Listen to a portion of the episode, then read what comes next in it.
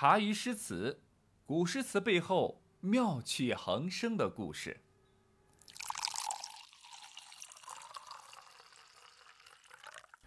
人生最曼妙的风景是内心的淡定与从容。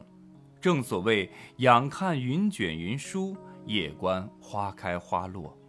孟浩然回到鹿门山已经有七年，七年的时间里，也有很多朋友来看他。他会领着他们看着自己种的满园的瓜菜，然后大家把酒言欢。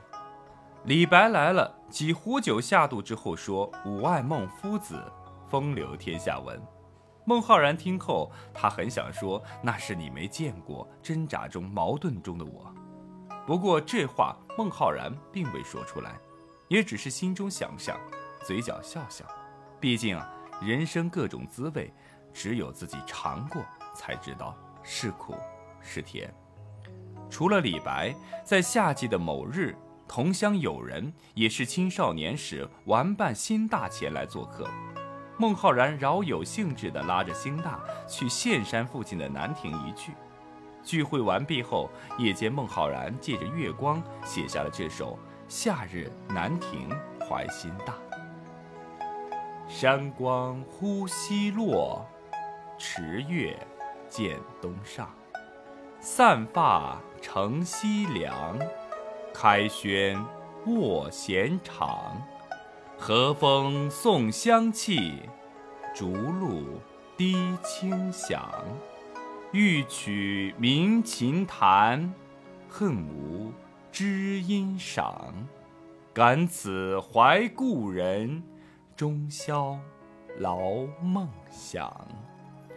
孟浩然同学的诗最大的特色就是借景抒情，真挚不造作。虽然这首诗只是闲情逸致做的，啊，轻描淡写，但却往往能够引人渐入佳境。这首诗的内容可分为两个部分，既写夏夜水亭纳凉的清爽闲适，同时又表达对友人的怀念。山光忽西落，池月见东上。开篇就是寓景入咏，细味却不只是简单的写景，同时呢，写出了孟浩然的主观感受。这一呼一见二字运用之妙，在于他们不但传达出了夕阳西下与素月东升给人实际的感觉，时空转变那也是一快一慢。净水亭台不仅先得月，而且是先退凉的。孟浩然沐浴之后，洞开庭户，散发不舒，靠窗而卧，可谓身心愉悦之极。进而，孟浩然从嗅觉、听觉两方面继续的写这种愉悦的感受。和风送香气，竹露滴清响。荷花的香气清淡细微，所以风送时闻；竹露滴在池面，其声清脆。所以是清香，滴水可闻，细香可闻，使人感到此外呢更无声息。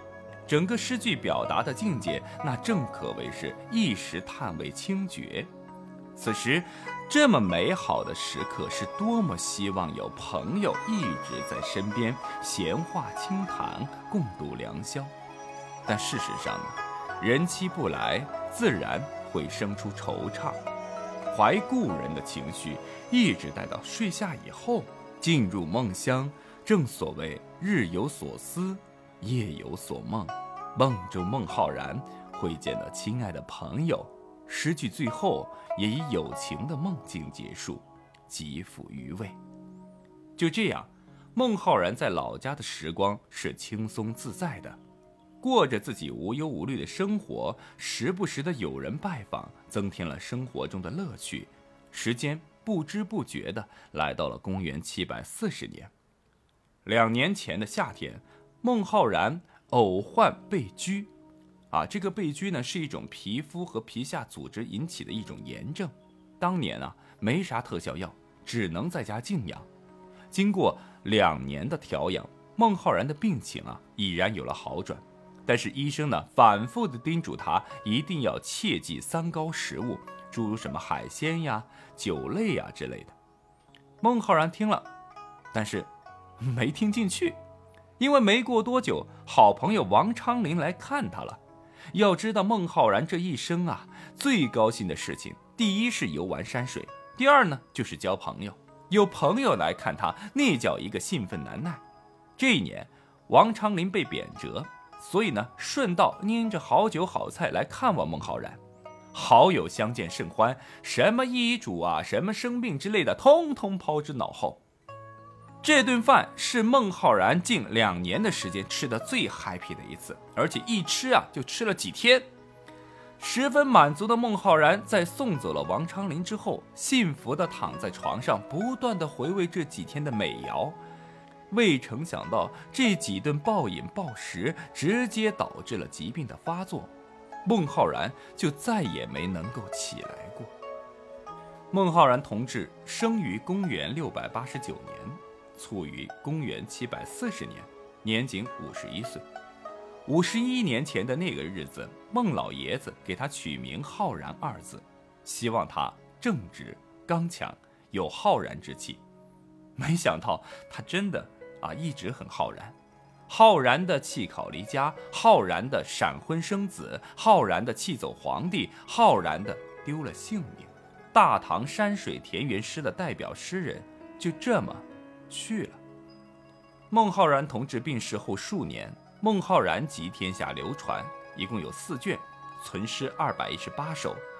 在追逐功名利禄的世界，他一生不一，没有活成世俗意义的成功。